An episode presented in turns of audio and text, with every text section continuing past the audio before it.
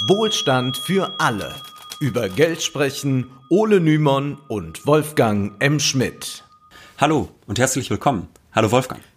Hallo Ole. Wir werden uns ja jetzt hier häufiger begegnen, denn wir haben uns etwas vorgenommen. Wir wollen gemeinsam über das sprechen, was man eigentlich eher verschweigen sollte. Wir wollen über Geld sprechen. Genau. Es heißt ja, über Geld spricht man nicht, man hat es. Nur wir sind der anderer Meinung. Das hat eben damals der Ölmilliardär Jean-Paul Getty gesagt und wir können uns diese Position im Gegensatz zu einem Milliardär nicht leisten und wir wollen sie uns auch nicht leisten.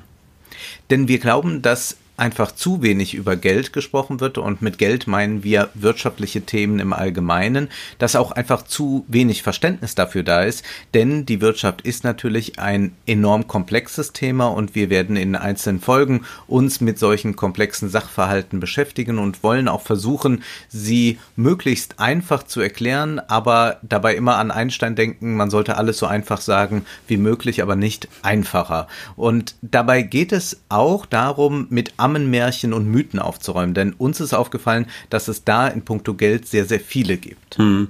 Und wir wollen heute gleich mit einem sehr großen Mythos anfangen, nämlich mit der Frage der Kreditvergabe und der Geldschöpfung weil da viele nicht so wirklich eine Ahnung haben, was da genau passiert. Also wie ist es, wie stellen sich die meisten vor, funktioniert das, wenn du jetzt zum Beispiel zur Bank gehst und du möchtest einen Bankkredit über 10.000 Euro haben?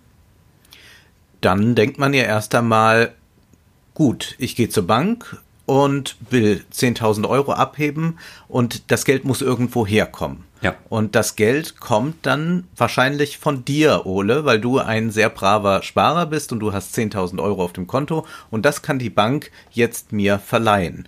Und davon profitiere ich und bei mir zählt dann nur noch, bin ich überhaupt kreditwürdig, also glaubt die Bank, dass ich diesen Kredit wieder zurückzahlen kann. Aber so einfach funktioniert das. Ja, das denken viele. Zum Beispiel der ehemalige Finanzminister Wolfgang Schäuble. Der meinte zum Beispiel 2008, der eine spart, der andere braucht Geld, das er noch nicht hat. Das muss organisiert werden, das nennt man Bank. So einfach ist das. Nun, so einfach ist es eben leider nicht. Das hat mit der Realität überhaupt nichts zu tun.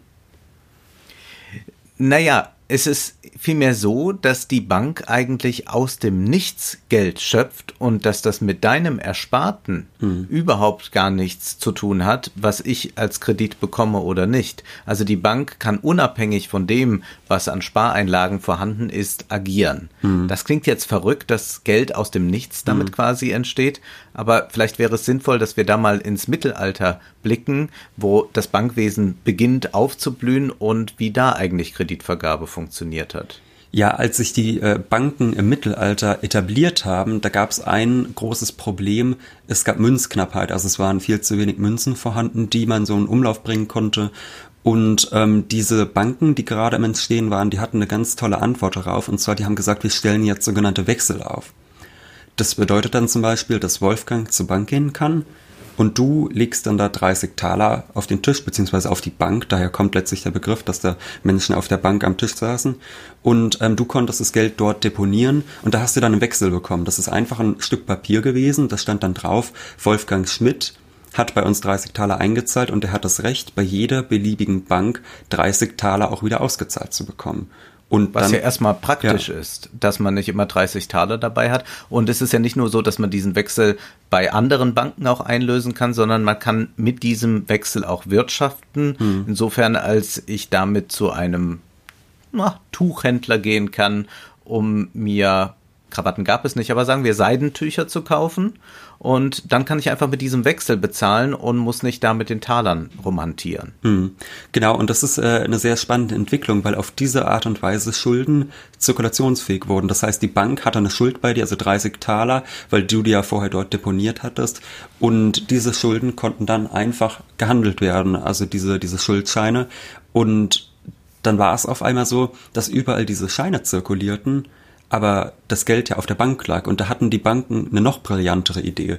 Die haben sich dann gesagt, ja gut, wenn Wolfgang jetzt, sagen wir mal, eine gesamte Tuchsammlung haben möchte, um am Hofstaat besonders gut auftreten zu können, dann finanzieren. Wie kommst du denn auf eine solche Idee? Ja, ist verrückt.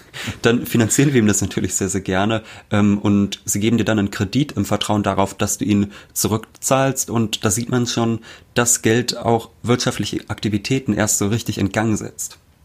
Und das bedeutet dann, dass die Bank Kredite ausgibt mhm. und sie also mehr Geld in Umlauf bringt, ja. als eigentlich real auf der Bank hinterlegt genau. sind. Und damit beginnen wirtschaftliche Aktivitäten. Das ist erst einmal eine positive Entwicklung, denn man braucht das, damit Wirtschaft überhaupt mhm. ähm, im modernen Sinne funktionieren kann. Und das ist so eine erste moderne Form des Wirtschaftens. Das Problem besteht natürlich dann darin, wenn plötzlich diese Kredite, äh, wenn diese Wechsel, die unterwegs hm. sind, dann wieder eingelöst werden wollen, wenn man sagt, so, da möchte ich aber jetzt Bares für haben, also möchte ich jetzt Münzen haben, dann besteht ja diese Gefahr, dass es einen Bankrun gibt, mhm. dass also alle plötzlich das Vertrauen in die Bank verlieren, dass sie denken, na, ich bin mir gar nicht so sicher, ob ich hier für meine Wechsel auch noch morgen was bekommen werde. Ich löse das mal besser ein gegen Taler und dann kann die Bank das nicht alles äh, zurückzahlen, weil sie es gar nicht hat, weil mhm. sie das ja produziert hat, nur in dem Glauben darauf, dass irgendwann auch die Kredite zurückgezahlt werden. Mhm. Da sind wir gleich bei einem ganz wichtigen Thema, beim Glauben. Es geht darum, dass ja. die Bank daran glaubt, dass du deinen Kredit zurückzahlst. Es geht darum, dass du daran glaubst, dass du dein Geld wirklich bekommst. Es geht darum, dass wir alle glauben, dass Geld einen wirklichen Wert hat. Also das ist wichtig, das festzuhalten. Wirtschaft ist in gewisser Form fast schon religiös mitunter. Es geht immer auch um den Glauben. So, aber um darauf zurückzukommen. Es heißt ja, es heißt ja, wenn ich das gerade noch einfügen ja. darf, Kredit ja. kommt aus dem Lateinischen und heißt Credo, also ich glaube. Mhm.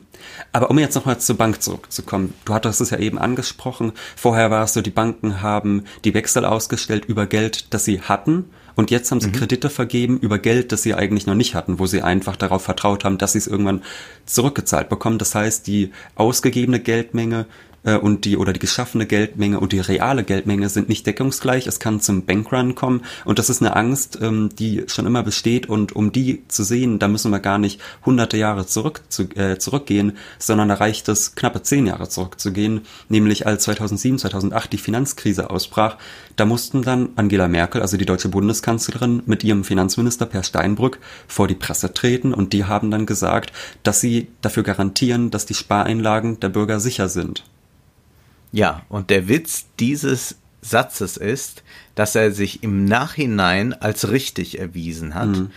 Und das liegt nur daran, dass man ihnen geglaubt hat. Da mhm. sind wir wieder da.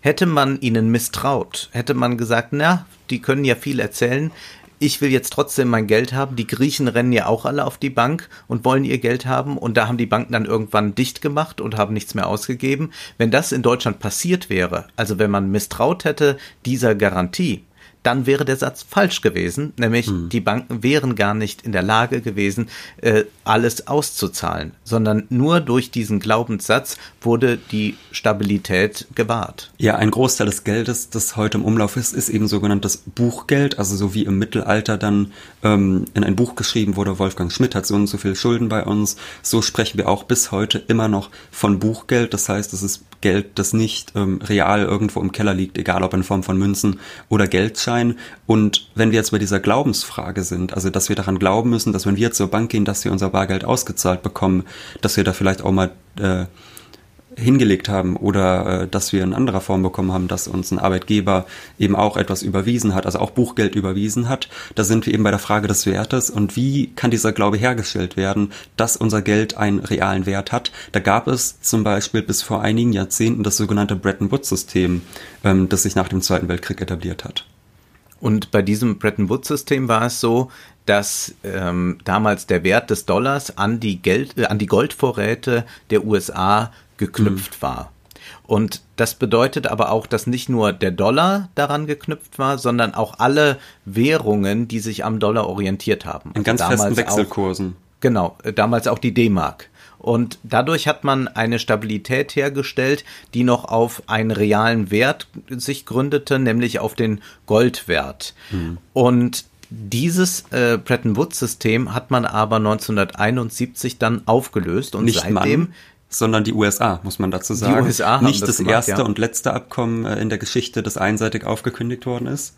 Ja, man äh, hört so einiges. Ja. Und das ähm, hat eben dazu geführt, dass es eben diesen realen Wert nicht mehr gibt, sondern wir haben es jetzt mit sogenanntem Fiat-Geld mhm. zu tun. Man kennt ja den Satz Fiat Lux, es werde Licht und jetzt heißt es, es werde Geld. Mhm. Also das bedeutet, vereinfacht gesagt, wir haben kein Geld, das an einen anderen Wert gekoppelt ist, also das einen inneren Wert hat. Also es ist jetzt eben nicht mehr so, dass es bestimmte Goldreserven gibt, die sind mit dem Geld verbunden, sondern heutzutage haben wir Geld, das keinen inneren Wert hat. Das heißt, dieser Wert, an den müssen wir irgendwie anders glauben. Also da muss anders die Stabilität hergestellt werden als vor knappen 50 Jahren. Und das bedeutet dann, dass man Geld per Knopfdruck produzieren kann. Ja. Nochmal ich will meinen Kredit haben, mhm. habe ein äh, Girokonto und sage, da hätte ich den gerne drauf, da möchte ich gerne die 10.000 Euro drauf haben. Und dann tippt man in den Computer die Zahl 10.000 Euro ein und bucht das und damit ist das Geld einfach vorhanden. Mhm. Jetzt frage ich natürlich, naja, wenn das nicht an dein Gespartes gekoppelt ist mhm. und das ja etwas ist, das ich mit meiner Bank vor Ort regle, ja. also mit einer Privatbank, hm. dann frage ich mich natürlich, welche Rolle dann die EZB spielt, weil man ja sagen würde, die EZB entscheidet, wie viel Geld im Umlauf ist, wie hm. viel Geld gedruckt wird. Die steuert das ja auch in äh, einem gewissen äh, Gleichgewicht, damit die keine Inflation, keine Deflation entsteht. Eigentlich liegt da doch die Macht, würde man denken. Das würde man denken, aber das ist nur indirekt so. Also die Kredite werden von den Privatbanken vergeben, genau wie du es eben beschrieben hast. Es ist nur folgendermaßen, wenn deine Bank einen Kredit erzeugt, erhältst du ja gleichzeitig auch das Recht, dass dir die ausgezahlt wird. Also du kannst mhm. theoretisch sagen, ja, ich möchte jetzt die 10.000 Euro ausgezahlt bekommen. Vielleicht zahlen sie dir nicht ganz so viel Geld an einem Tag aus. Da gibt's ja manchmal ähm, so maximal, äh, also so maximale Ausgaben, die du, die du quasi abheben kannst am Tag. Aber generell hast du erstmal ein Recht darauf. So. Und das heißt, die Menge des ausgegebenen Geldes hat sich zwar vergrößert und die Schulden der Bank haben sich vergrößert, aber gleichzeitig hat die Menge der Reserven, also der echt, des echten Geldes nicht zugenommen. Und da kommen die Zentralbanken ins Spiel. Also die könnten theoretisch dann sagen, ja, ihr habt jetzt einen Kredit vergeben hier und ihr wollt dann auch neues Bargeld haben, damit, wenn Wolfgang Schmidt das ausgezahlt bekommen möchte, wir ihm das auszahlen können. Und wir sagen jetzt, Nein, also theoretisch hätten sie die Möglichkeit, da einfach einen Riegel vorzuschieben und dann könnten die Banken auch nicht ganz so lax ihre Kredite vergeben. Das heißt aber, momentan ist es eher so, dass die EZB, und das ist also unsere äh, mhm. Zentralbank, es gibt ja verschiedene Zentralbanken, aber die für uns zuständige, und die anderen Zentralbanken momentan so verfahren, dass sie eigentlich nur auf das reagieren, mhm. was die Privatbanken machen. Das ist ja etwas sehr Verrücktes, weil wir uns immer so sehr stark auf die EZB mhm. und ihre Politik konzentrieren und dabei gar nicht so im Auge haben, dass die EZB gar nicht so mächtig ist, mhm. beziehungsweise sie äh, ihre sie Macht, Macht, eigentlich, ja. sie hat die Macht, aber sie nutzt sie nicht, sondern mhm. sie reagiert eigentlich nur das, was von den privatwirtschaftlichen Banken, von den Privatbanken ähm, angesagt wird oder gefordert wird. Sie kommt dem immer brav nach. Mhm. Genau, sie reagiert nur, sie agiert nicht, sie ist immer in der Position, die, die quasi hinten in der Kette ist. Also eigentlich würde man ja denken, sie reguliert, aber in Wirklichkeit ähm, nimmt sie ihre Macht überhaupt nicht wahr. Und so kann man sagen, ist aus dem Nichts neues Geld entstanden. Und das hört sich jetzt eben sehr banal an, aber genau so ist es. Also Privatbanken drücken auf ein Knöpfchen, so wie damals in einem Buch geschrieben wurde, Wolfgang Schmidt hat so und so viel Schulden bei uns und dafür hast du dann einen Wechsel bekommen. Genauso ist es heute, dass auf ein Knöpfchen gedrückt wird und dann stehen bei deinem Konto 10.000 Euro plus beim Konto der Bank 10.000 Euro minus und diese Privatbanken bestellen dann das Bargeld, um das zu decken bei der Zentralbank und die liefert, obwohl sie nicht muss. Und das ist eben auch der Grund, warum das von denjenigen, die verstehen, wie Kreditvergabe wirklich funktioniert, auch sehr kritisch gesehen wird. Zunächst einmal mal was Positives. Mhm. Man kann ja auch sagen, wir brauchen ja Investitionen. Wir mhm. brauchen, um zum Beispiel einen Kindergarten zu bauen, Geld, das dann noch nicht vorhanden ist. Wir bitten eine Privatbank um Kredit und der wird gewährt. Und das ist ja erstmal ein großer Vorteil, denn hätten wir dieses Geld nicht, dann könnten wir viele Projekte, die auf Langfristigkeit ausgelegt sind, die erst einmal unprofitabel sind, überhaupt nicht äh, realisieren. Also wo ist das Problem dann? Naja, wahrscheinlich äh, die Frage stellt sich eben, woran äh, sind denn Banken interessiert äh, bei mhm. der Kreditvergabe? Natürlich auch an gewissen Profiten. Klar, die sind an großen Profiten interessiert und dann ist die Frage, wo bekommt man diese her? Und zum Beispiel lässt sich vielleicht deutlich mehr Geld erwirtschaften damit, dass man in äh, sehr komplexe Finanzinstrumente investiert, als dass man was Gemeinnütziges tut, also dass man ein Wohnhaus oder was auch immer baut, was der Gesellschaft zugutekommt. Ähm, und da ist dann die Frage, ja, wofür wollen wir denn eigentlich, dass Kredite vergeben werden? Wofür soll Geld neu geschöpft werden? Das ist die Frage, die dahinter steht, die viele kritisch in den Raum stellen. Und das ist letztlich eine Frage, die uns alle betrifft. Und das ist auch eine Frage, die man sich stellen muss, ob diese äh, Geldschöpfung nicht un auch sehr, sehr gefährlich sein kann, wenn Banken einem regelrechten äh, Kreditvergaberausch mhm. verfallen und dann immer mehr Kredite produzieren und man dann eben äh, davon ausgehen kann, dass irgendwann diese Blase platzt, schon einfach in der Form, dass äh, Leute plötzlich nicht mehr an dieses System glauben und es auch dann nichts mehr bringen würde, wenn ein Finanzminister oder eine Bundeskanzlerin vor die Presse tritt und sagt, die deutschen Spareinlagen sind mhm. sicher dann haben wir eigentlich ein großes Desaster und das könnte man regulieren. Und du hast ja schon angesprochen, es gibt ja Kritiker dieses mhm. Systems, mhm. die erstmal sich da eingearbeitet haben und die es verstanden haben und auch glauben, dass Reformen nötig sind. Zum Beispiel gibt es ja sowas wie die Vollgeldinitiative in der Schweiz. Genau, die wollte quasi das Recht, ähm, Buchgeld zu erschaffen, komplett der Zentralbank übertragen. Das heißt, dieses Recht sollte dann exklusiv bei dieser öffentlichen Institution liegen und ja, da kann man natürlich sagen, toll, denn eine öffentliche Institution, würde man ja denken, die hat ja eigentlich auch das öffentliche Interesse im Blick und von daher müsste dieser Vorschlag ja sehr gut sein. Man musste aber vielleicht auch sagen, naja gut, wenn die Zentralbanken zurzeit jeder Forderung nach neuem Bargeld nachkommen, wieso sollten sie dann die Kredite, wenn sie die jetzt selbst vergeben werden, äh, selbst vergeben sollen, warum sollten sie die dann nicht gewähren? Also das ist vielleicht auch ein bisschen naiv, aber es ist trotzdem sehr gut, dass darüber mal gesprochen wird. Dieses, äh, diese Volksabstimmung ist ja gescheitert. In der Schweiz ist man ja nun nicht ganz so misstrauisch gegenüber privaten Banken wie vielleicht in anderen Ländern in dieser Welt. Aber es ist ja, ja ich habe schon gut, davon gehört. Ja, hast du schon, ja, ist komisch. Aber ähm, es ist trotzdem mal gut, dass darüber überhaupt gesprochen wird. Und das ist eben nicht nur in der Schweiz, ähm, mhm. in Großbritannien findet das statt, in den USA ganz stark. Äh, bei den Leuten um Bernie Sanders wird über eine andere Geldpolitik nachgedacht. Vor allem ist etwas klar geworden, hoffentlich jetzt auch in dem Gespräch hier mit uns, dass Geld nicht einfach so ein mhm. neutrales Tauschmittel ist, sondern dass mhm. das hochpolitisch ist und Kreditvergabe etwas hochpolitisches ist und dass man eigentlich diese wirtschaftlichen Prozesse auch wieder politisieren muss, das heißt auch in die öffentliche Diskussion ziehen muss und wir haben einmal diesen Fall, dass es hochpolitisch ist. Zugleich haben wir aber auch eben das Phänomen, dass wir damit ja alltäglich permanent äh, umgeben sind. Also wir sind Teil dieses Systems und wir haben zum Beispiel eine Kreditkarte, ähm, die ja ganz ähnlich funktioniert. Mhm.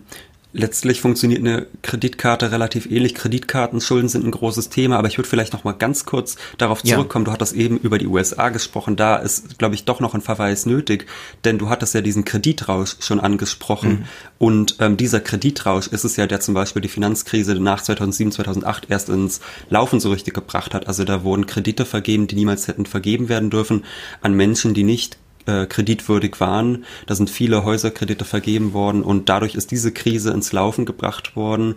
Äh, und dementsprechend, glaube ich, müssten alle eigentlich merken, ja, dieses Thema ist von öffentlichem Interesse und kann uns ganz real ereilen. Also die Familien, die damals ihre Häuser verloren haben, die hat es sehr, sehr, sehr direkt betroffen und die können ein Lied davon singen, was es bedeutet, wenn private Banken machen, was sie wollen.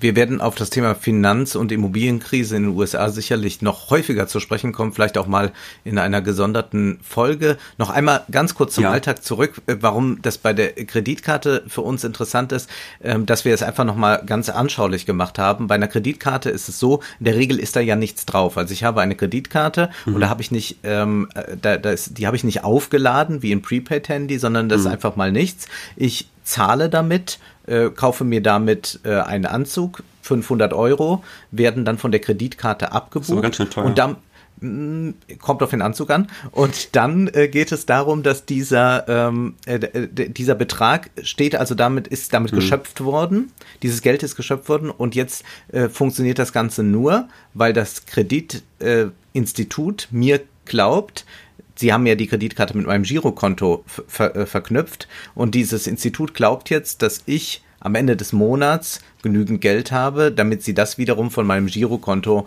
abbuchen können. Hm. Aber auch hier wird erst einmal Geld, wenn man so will, aus dem Nichts geschöpft. da kann man an einem ganz konkreten Beispiel sehen, wie komplex eigentlich unsere Wirtschaft, unsere Geldpolitik funktioniert. Hm. Ja, das ist natürlich ein Beispiel, das vielleicht für viele Menschen etwas lebensnäher ist, weil ja nicht unbedingt jeder äh, täglich zur Bank geht und äh, sich 10.000 Euro als Kredit ausgeben lässt. Aber wir kommen sicherlich auch auf viele Alltagsprobleme und Alltagsmythen vor allem auch zurück äh, in puncto Geld. Ähm, Jetzt bleibt uns nur noch ein Buch zu empfehlen, das uns sehr geholfen hat für diese Folge. Das heißt Keystroke Kapitalismus ist von Aaron Saar geschrieben worden und Aaron Saar ähm, beschreibt dort en Detail, wie diese moderne Kreditvergabe per Knopfdruck funktioniert, wie Geld geschöpft wird aus dem Nichts und wer jetzt neugierig gew äh, geworden ist und das Ganze nochmal vertiefen will, mhm. der kann sich dieses Buch kaufen. Ja, es ist ein fantastisches Buch, also von mir auch nur die vollste Empfehlung dafür.